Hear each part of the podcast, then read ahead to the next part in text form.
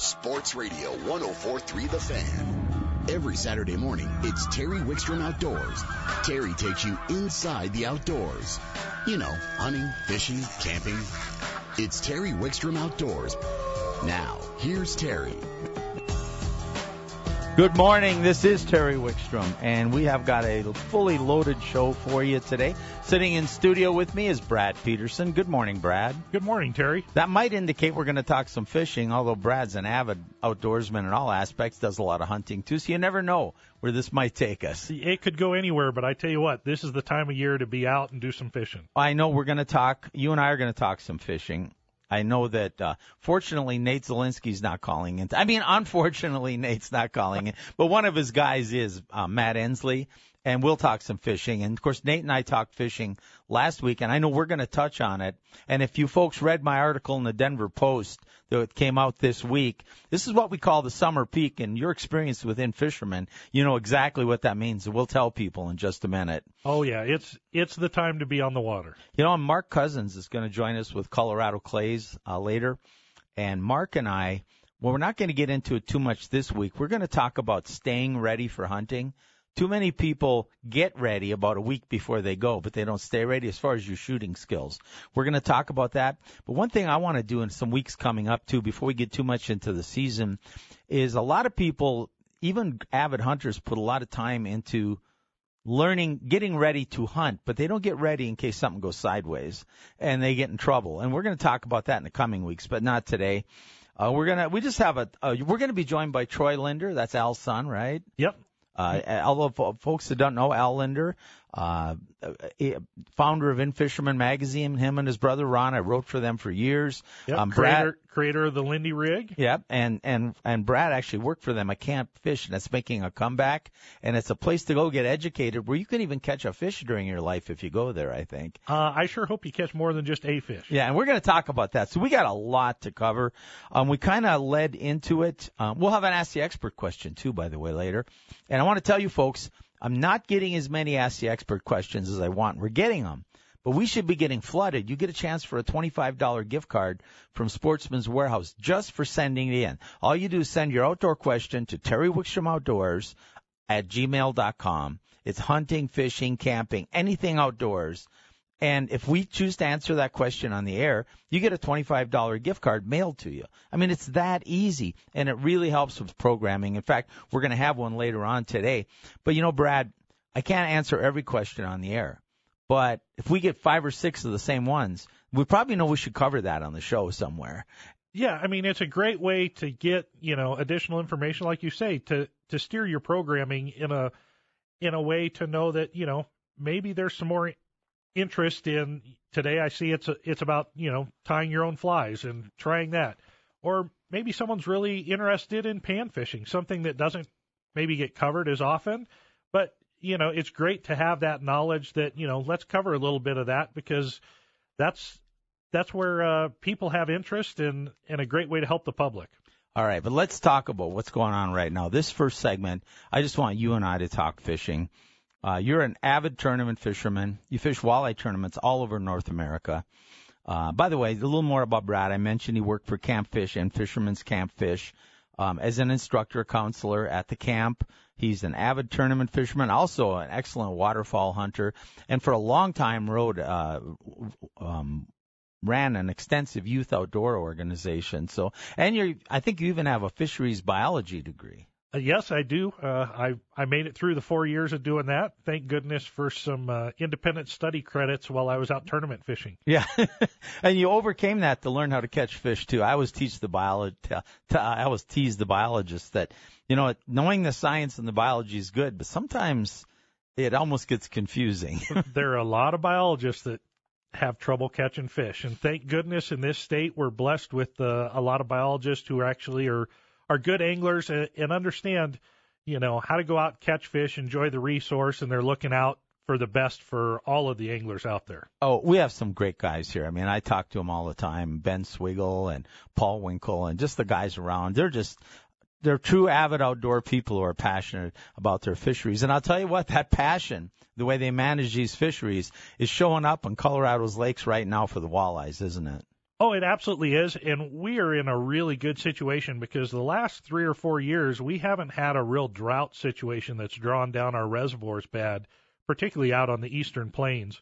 So those eastern plains reservoirs have had a lot of years to get a really diverse population in a a good older age class along with you know all the way down to some of the smaller fish and those lakes right now are just fishing phenomenally Oh, you're right. No, we, we I wrote, I, I teased it a little bit that my article in the Denver Post was about this time of the year, and you know very well, coming from Camp Fish, that we used to divide the year into calendar periods, and those calendar periods weren't the same depending on where you lived in the country. And one of them would be like the spawn for a certain species. You did the calendar period by species, not by just body of water. And so the walleyes would spawn at a certain time and then there would be, you know, the time getting into the winter and their summer patterns. But one spot on that calendar you had to mark, and that's what we call the summer peak. And that's usually, it's usually about a two to three week period when the water gets into that 70 degree range and the warm water species metabolism is just, I'm talking like a biologist. They're warm water species, their metabolism gets going and they're really eating, yet the bait fish haven't spawned yet. And so you take those male walleyes in these Colorado lakes, those 20 inch and under, and the, specifically those 14 to 18 inch fish, and they're they're very aggressive anyway. And then you make them hungry and don't give them anything to eat, and the result is exactly what you said: 100 fish days. Oh yeah, I mean it's it's the perfect combination. It's the perfect storm, and that's exactly right. You know, our our shad have spawned. You know, maybe have got off their first spawn, but those those fry are just so small that the fish aren't feeding on them yet.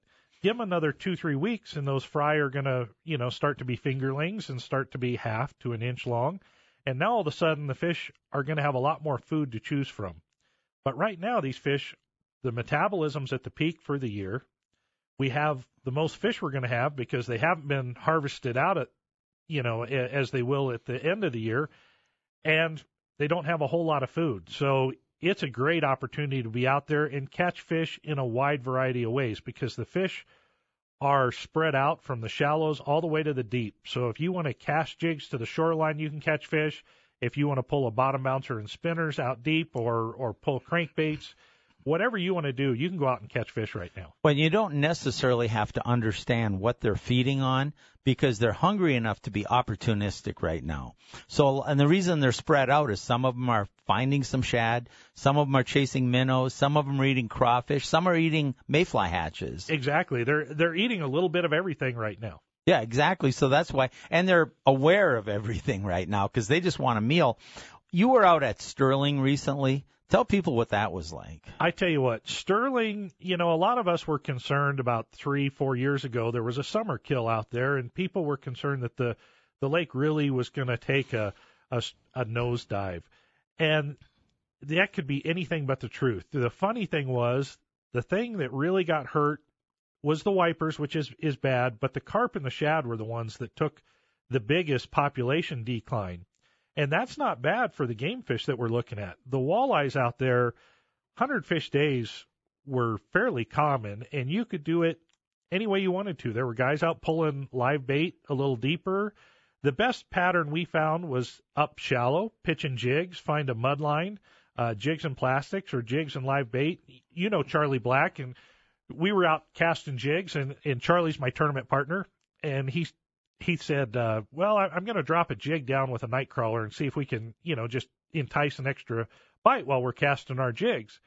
Well, Charlie went and put the night crawler down, and he couldn't get it into the rod holder without having a bite for 45 minutes. He didn't get to fish his other rod because the bite was that fast, just dropping a an eighth ounce jig head with a night crawler over the side of the boat. Oh, and you're absolutely right. And you know, we're talking about this is going on for walleyes right now.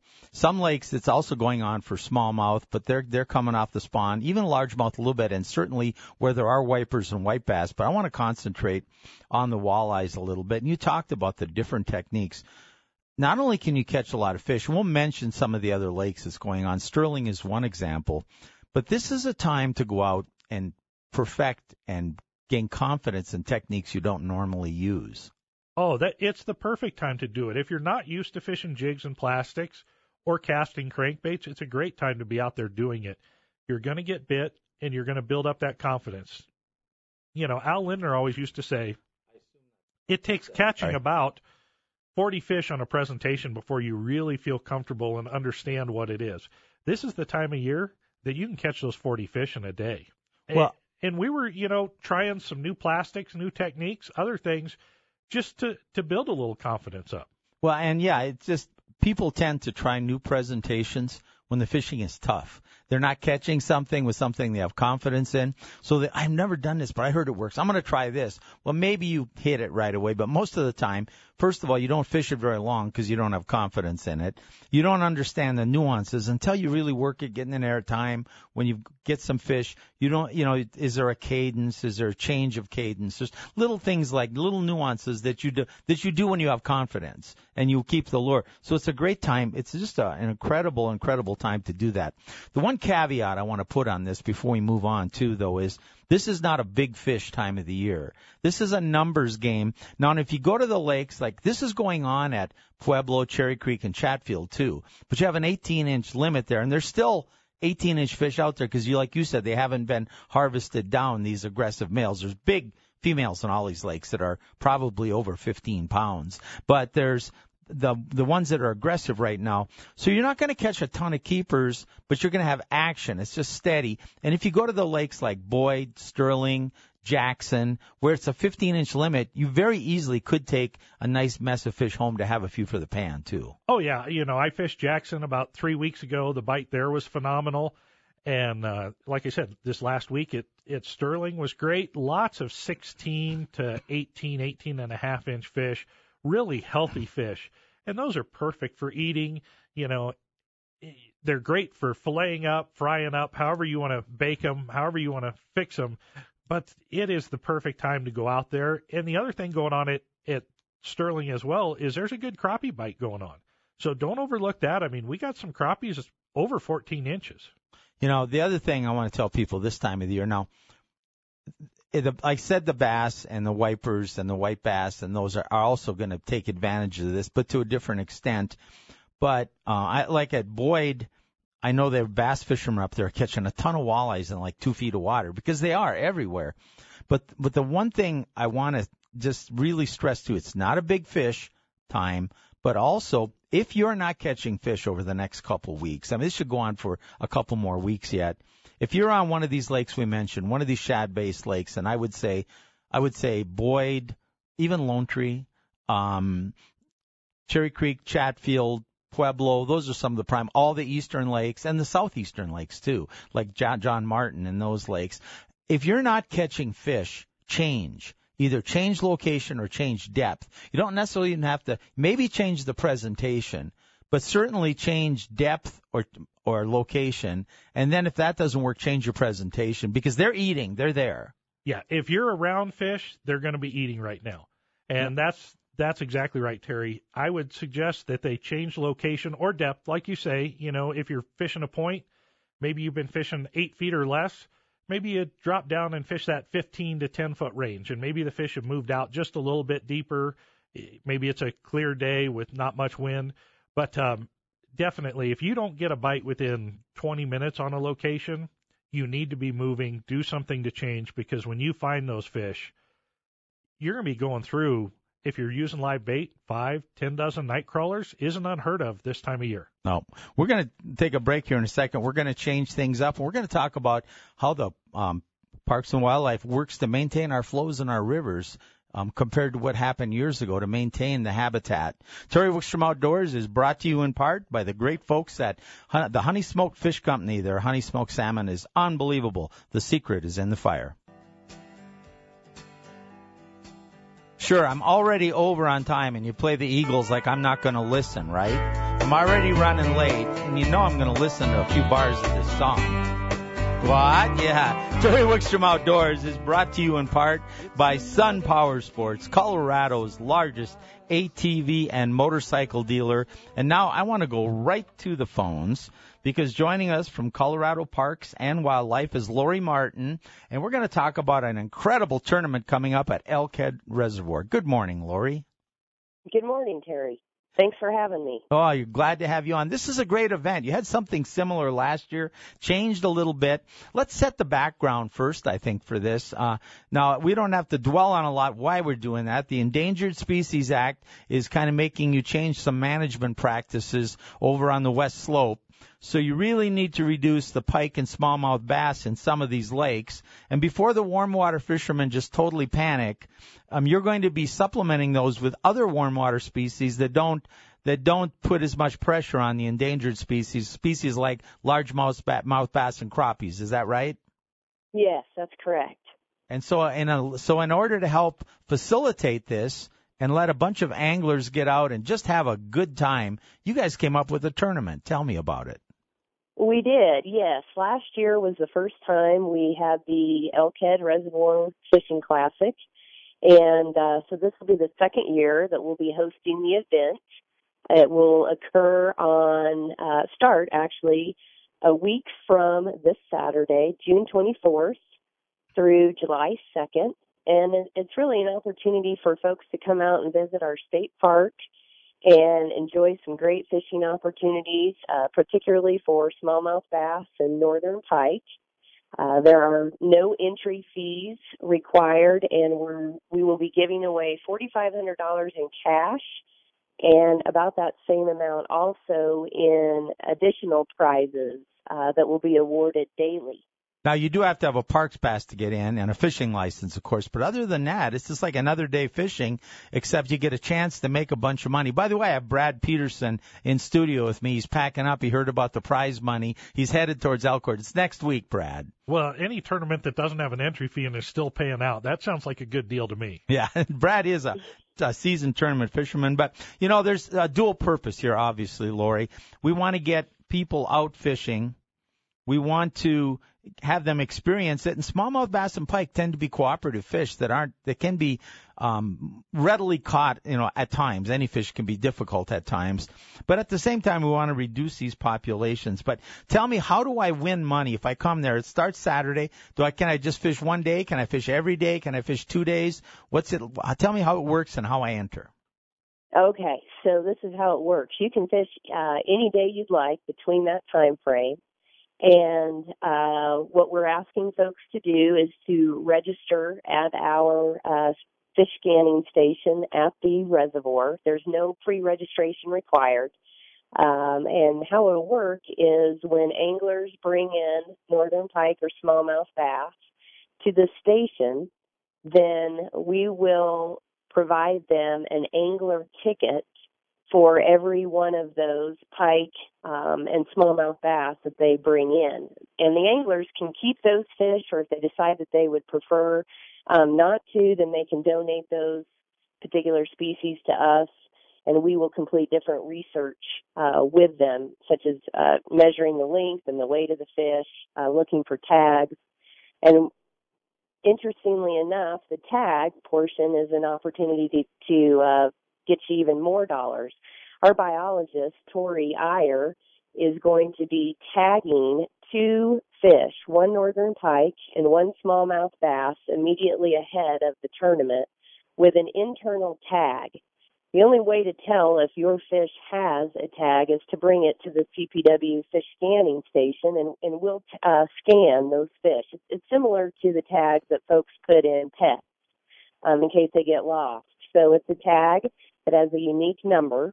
We'll be scanning fish, every fish that's brought in to see if they have that tag. And if an angler happens to bring in the 2017 tag smallmouth bass or northern pike, then they win $1,500 uh, for uh, the smallmouth and also $1,500 for the northern pike. If by the end of the tournament neither one of those fish are caught. You'll recall that I mentioned that we're giving anglers tickets for every smallmouth bass and northern pike that they bring in. All of those tickets will be in a drawing, and at the end of the tournament, which will be Sunday, uh, July 2nd at 3 o'clock, if neither of those fish are caught, we will be drawing from uh, all of the anglers' tickets to give away both of those $1,500 awards. Wow. So and then, oh, go ahead. No, and so so do you have to be present to win? You do not have to be present to win. So you could come fish the weekend before or during the week and possibly win fifteen hundred. I mean, uh, win the fifteen hundred in a drawing if it wasn't if that fish wasn't caught. What was the prize for the most uh, smallmouth or the most pike? I don't know if I heard that.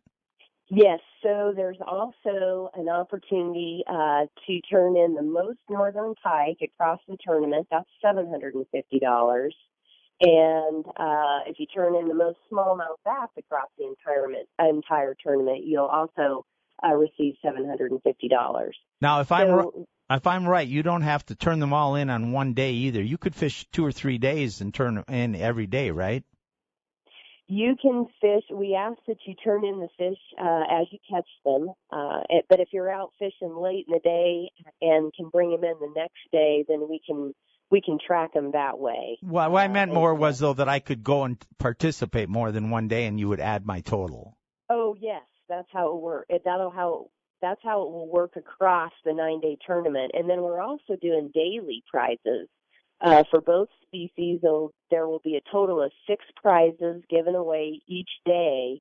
Uh, one for the smallest northern pike and smallest smallmouth bass, the largest of each of those fish caught that day and the most of those species caught per day. Wow. Lori, we're out of town time. Is there a website where people can go and get more information on this? You bet. You can go to our uh, CPW website, which is cpw.state.co.us. And it sounds like just a great event. We'll try to keep plugging it during the show because I think if people want, want are looking for something to do those weekends, what a chance to get out, have some fun, catch some fish, make a little money, and just have a great family outing and enjoy the park. Oh, definitely. We're looking forward to having a great turnout and encouraging folks to get out and enjoy the great outdoors. All right. Thank you so much, Lori. Thank you. You bet. That's uh, Lori from Parks and Wildlife. We're going to go right back to the phones now. And joining us from Adventure Camper is Ray Reeves. Good morning, Ray. Hi, Terry. How are you doing today? Well, I'm doing well, and I think Brad Peterson in the studio with me is going to come over and get a camper from you and head over to Elkhead Reservoir and see if he can catch those fish and make some money. Well, yeah, I was I mean, just going to say that sounds like a good way to earn a down payment for a new camper to me. Yeah, doesn't it sound? I mean, and you know, Ray, before we get into talking about some of the things you want to cover today, obviously we talk about your RVs, but 42 parks in Colorado that, and there's only a couple that are just day use. Almost all of them have camping facilities. Even if you don't take long trips, having your your camper set up, being able to go right here, and you can go from prairies like Brad was talking about fishing Sterling Reservoir, which is on fire in our first segment, to out to Elkhead Reservoir and so many other places. If you live in this state, you're going to get enough use out of it if you never leave the state, right? Yeah, that's right. And boy, you just said it. I'm a huge fan of the Colorado State Park system. I think they generally have great campgrounds. Um, really nice and and yeah it's a it's a wonderful benefit for all of us colorado citizens now i know you're going to talk about a sale you've got going on some of your bigger units but before you got there it kind of made me think on the bigger units uh, especially well on all units but when people come to buy a trailer a, a camping trailer, you really have to be aware of your vehicle. I know there's lightweight ones you have that you can pull with very small vehicles actually, but if you get into the bigger ones like we're going to talk about today, you have to have the right vehicle, don't you? Yeah, that's true. You know, when when somebody comes to us, uh, rather than just you know walk the customer through the lot and show them everything that we have, we start by asking a lot of questions to make sure that we're we're giving the customer a trailer that not only suits their needs, uh, fits their budget, but is safe to tow with. And and so that's exactly right. Uh, figuring out what kind of a tow vehicle uh, weight towing capacity you've got is critical to the to properly selecting a camper, and, and we of course help the customer with that. Well, and, and I think what you hit on, it's not only being able to tow it, but safely tow it, because you'll run into control issues, breakdown issues. There's so much can happen, and you guys are experts. Because if I'm not mistaken, don't you even rent tow vehicles with your rentals? We do, yeah, we do, absolutely. So, uh, you know, that, that's one of the first questions we ask a, a customer when they walk in is what kind of a towing vehicle do you have? What, what can you safely tow with that vehicle? We, we want to make sure that obviously we, send the customer out and get them back safe. That's the whole point. Well, speaking of those vehicles and renting or buying, now I know you both rent and you sell, but you've got a sale going on in some big units. Tell us about that. Well, big and small. So we we carry uh, some larger units from Sonoma uh, that are just absolutely gorgeous, top of the end units. Uh, we've got them with bunk beds if you've got a, a family, or we've got couples coaches for just you and the missus, that kind of thing. Uh, but yeah, we're we're getting our uh, closeout of summer inventory sold off, so we've got some good deals left on those. We also have the Real Light line, which is off-road campers. They have lifted suspension and off-road tires. Uh, some of your fishing and hunting customers may really enjoy those, and we can help them with that as well. All right, Ray, how do they find you? Uh, we are our website is adventurecamper.com. Uh, we're located near Arapahoe Road and Jordan Road, and of course they can call us at 303 680 3670. Ray, thanks a lot. I may try to stop by this afternoon. I want to walk the facility and kind of see what you got. Be good to see you, Terry. Thank you. Uh, all right. Thanks, Ray. That's Ray from Adventure Campers. Great people. Hey, remember, Terry Wickstrom Outdoors is brought to you in part by the great folks at Sun Motorsports. They are Colorado's largest ATV and motorcycle dealer.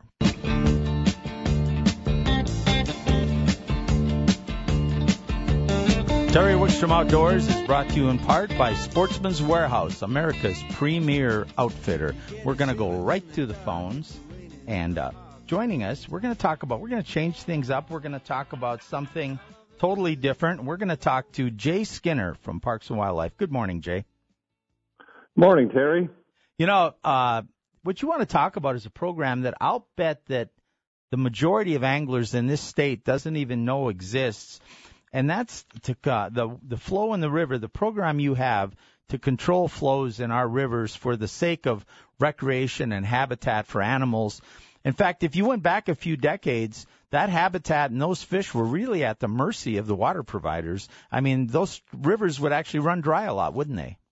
Uh, that's yeah, that's absolutely correct. Um, I've uh, worked on various aspects of water re- resource management for uh, Parks and Wildlife for about 30 years, and a lot of that time I've spent on uh, on this program that we're talking about, which is uh, called the In-Stream Flow Program, and uh, it's a it's a program by which uh, the state can secure water rights for flows in creeks and rivers and levels on natural lakes um, that are held um, in the name of the people uh, to preserve the natural environment. And uh, uh as you mentioned, you know, prior to the mid 1970s, um, the rivers didn't have a voice in the water al- allocation system. So, uh, yeah, we saw a lot of streams that ran dry and uh, uh, you know, and aquatic resources obviously suffer when uh, you don't have flow there every day. So, um, you know, a, a lot of uh, a lot of these things were addressed uh, in the state water rights system by the creation of this in-stream flow program. Now, this wasn't an easy program to accomplish um, because water rights are very complicated issues in the West, and there's senior water rights and there's use rights. And even if you can get a hold of water rights, sometimes depending on what your use is and how senior they are, they um they, they can be difficult to attain. Did you have to uh, solicit the use of uh, or the uh, you know a number of partners to help you with this? Well, initially, um, the old division of wildlife was the major entity that was doing this quantification work for those initial water rights. And we started on, you know, little headwater streams, little brook trout streams up in the Rocky Mountains because uh, they were the easiest to do. They were kind of the low hanging fruit. Um, and, um, and over time, we've sort of moved downstream into uh, larger rivers where there's obviously a little more conflict and a little more uh, existing water uses there.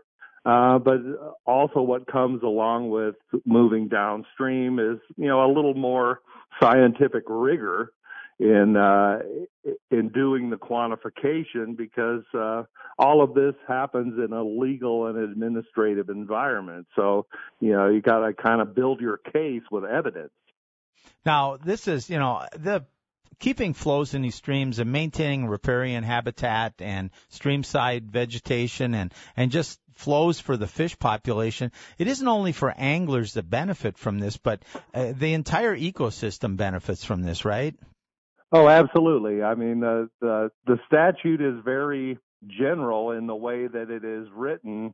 It just says to preserve the natural environment. So we as scientists go out and quantify and document the natural environment, and that can be fish, amphibians, riparian vegetation, you know, all of those sorts of things um, to fit under that that uh, term natural environment, and then we make the linkage between those environmental values to a flow in the river uh, to maintain those those resource values. Now, this is an incredibly important uh, uh, work. This is incredibly important work to all the outdoor people in Colorado. Can you kind of give us an update as to how much success you've had, what how much work is to be done, and maybe an example or two?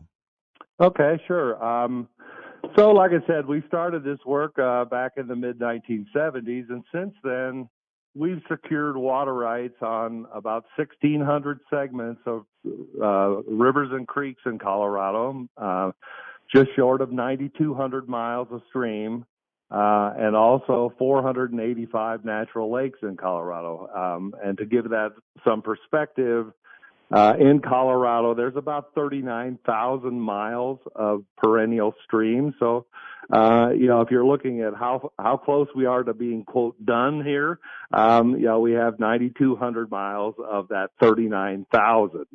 Um, and Mother so, Nature is going to take some control of some of this too that we won't be able to handle. Oh, absolutely. So, um, you know, we kind of count on the fact that Mother Nature is going to provide the water. This just provides a mechanism by which we can protect that water in the stream from, say, new water uses that might be coming on the stream uh, after the time at, w- at which the the state arrives and gets their water rights. Now, are there a couple of just gems that you can point to and say, "Boy, I'm so glad we got this done because it has really made a difference"? Yeah, there's a couple of really good examples. Um, you know, this this in-stream flow water right has really become a part of the water landscape, if you will. Um, uh, but as you said in the lead-in here, it's really not very well known to the public, and there's increasing awareness uh, through the adoption of the state's first water plan and reliance upon this uh, this program to provide regulatory certainty with water users uh, who might be building new water projects. Uh, so, with that as a backdrop, let me talk about a couple of examples. Um, and most recently, um, uh, you know, we've done some exciting work down into in the southwest corner of the state. Um, like I said, our early work was on trout streams.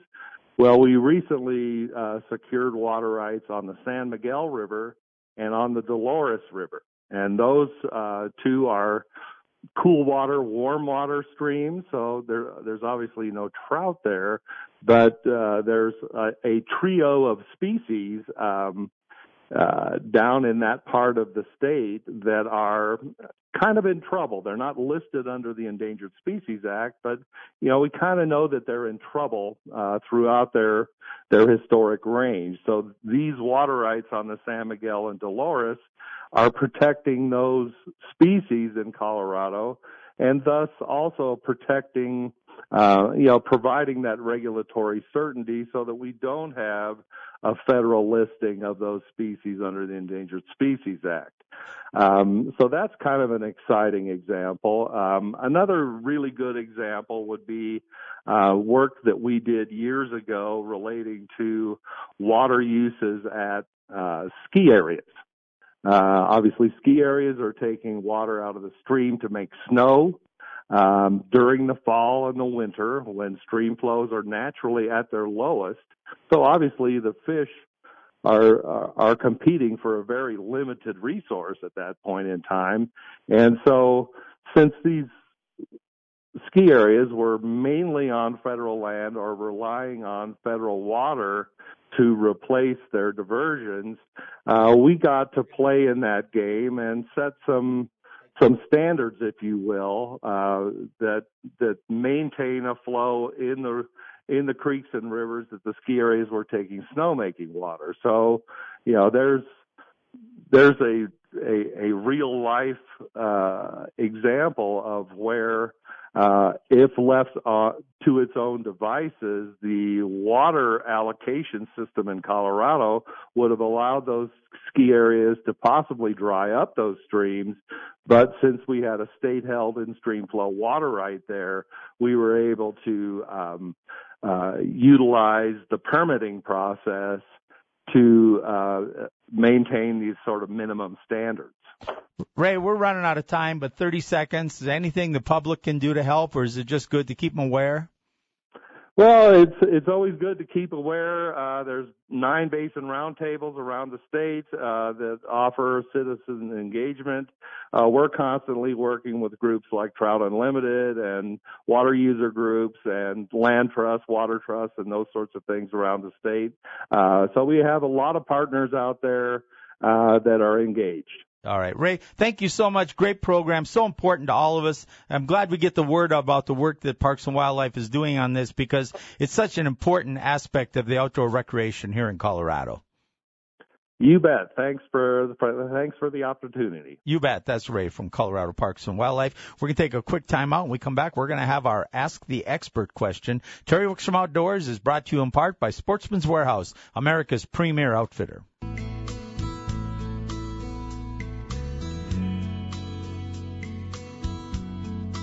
Terry Wickstrom Outdoors is brought to you in part by Honey Smoke Fish Company's Honey Smoke Salmon. The secret is in the fire.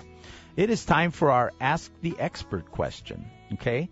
And what we do on the Ask the Expert question is you send a question to Terry Wickstrom Outdoors on Gmail. It can be fishing, hunting, camping, anything outdoors.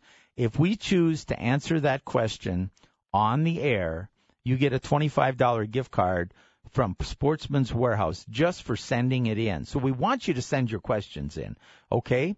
Today's question is from Mark Schreiber, and I'm going to preempt this question a little bit because I know the Schreiber family. Um, he's asking this question for his daughter, Abby. And Abby is the young lady I wrote the article in the Denver Post about the leukemia for. So this is a personal question to me, Brad. Really hits home uh, the, the way uh, he writes the questions from Abby, it goes, I tie my own flies and I'd like to test them. Where can I go in Fort Collins for fish that I can keep that are good to eat. That's from her dad because he loves to cook fish. And I would I would need to fish from shore. I also know that Abby currently fishes with a fly in a bubble. She may get into true fly fishing pretty soon. So I, I'm glad I got you here, Brad, because you fish that northern area living up there just like I do. And I thought we could talk a little bit about both the lakes, ponds, and even streams in that area where Abby can go with her flying bubble and maybe catch some, maybe some stocker trout to take home, or maybe some panfish. What recommendations do you have? Well, I tell you what, Terry, this is this is a question that's near and dear to my heart as well because when I was working up at Camp Fish, I I taught the classroom and taught fly tying. And I still think the best way to test flies or to introduce people to fly fishing is through panfish. And the Fort Collins area is just loaded with plenty of small ponds that you're going to be able to get to access from the shore with lots of panfish, bass. A few of them get stocked with trout. You know, City Park, a great opportunity right there that has a good fishing. Riverbend ponds. Even if you want to go up to Horsetooth, Horsetooth has some monster trout up there, and the smallmouth are up shallow. All those are going to be great opportunities from shore, particularly as we as we talked earlier. Right now, summer peak. So the shoreline fishing is going to be really good as it gets longer and later in the year. Some of these ponds are going to get mossed up, so you may have to be a little more selective. But I think that's that's the best opportunity for her to test out some of those flies, and you're going to catch some fish that are going to be pretty good uh, table fare as well. One or two that would be your favorites in the area. Well, you know, I love Boyd down there. The inlet area of Boyd would be great. Horsetooth, and then I think the Riverbend ponds right off Prospect there. There's a diverse set of ponds there that all have good panfish in them. Well, and another group of ponds I want to talk about, and I'm going to struggle for their names. There are some ponds in Loveland, and if you took um, They're on they're on First Street, uh, and if you if you took uh, if you went down what is Shields in in um, Fort Collins and drove into Loveland until you got to First Street and take a left, they're right by the river. And I think the River's Edge Ponds is the name of them. They used to another name. There's five of them. They're ones that I did a Denver Post. I um I didn't do a Denver post. I did a Facebook post on those where Karen and I went because I I had used those for an Ask the Expert question on where to take youth fishing. And so I told Karen, I said, we should go check those out. And of course, she commenced to catch a bunch of 14 inch crappies from the shore. yeah, I, I have fished those as well, and they are phenomenal ponds right in that area too. And they, they stock those, two of them are stocked with trout too. And so that would give you a chance to fish both panfish and trout. Now, the other thing I would recommend, because she's time flies, and I think panfish, I agree with you, are the best way to get started. But if she wants to catch some trout, I would go to the um, Parks and Wildlife. In fact, again, my Facebook page, Terry Wickstrom Outdoors, we put a link to the fishing report, which will take you to the stocking report. I would look for what's been stocked within the last two, three weeks with trout um, what the ponds in the area or nearby in the area and head up. And the last thing I would say, and and the, I know that they're aware of this place. If you want to drive, head up to Joe Wright. That that's phenomenal. And you know another one, Terry, and we've talked about it several times when I've been on the show with you. That gets stocked with trout isn't too far Lon Hagler. Yeah. Lon Hagler's a great shore fishing opportunity, a small body of water that has plenty of trout in it. All right. For sending that question in, Mark Schreiber, sending it in for his daughter Abby. So Mark, this, this, uh, gift card better go to Abby, not to you. And this is uh, to his daughter Abby and this family. I know this family personally, and I just they're very deserving of this. Fantastic. You can uh, they're going to get a $25 gift card from Sportsman's Warehouse. Now, if you want to get a $25 gift card from Sportsman's Warehouse, you don't have to know me personally. Just send your question to Terry Wickstrom Outdoors on gmail.com. Fishing, hunting, camping, anything outdoors. If we answer your question on the air just for sending it in, you get a $25 gift card from Sportsman's Warehouse. And Brad, you know that if you're asking an outdoor question, there'll be something to buy there, right? Oh, yeah. I mean, there's always something that you're looking for, and Sportsman's Warehouse is a great spot to look to pick it up. All right. Terry Wickstrom Outdoors is brought to you in part by Honey Smoked Fish Company's Smoked Salmon. The secret is in the fire.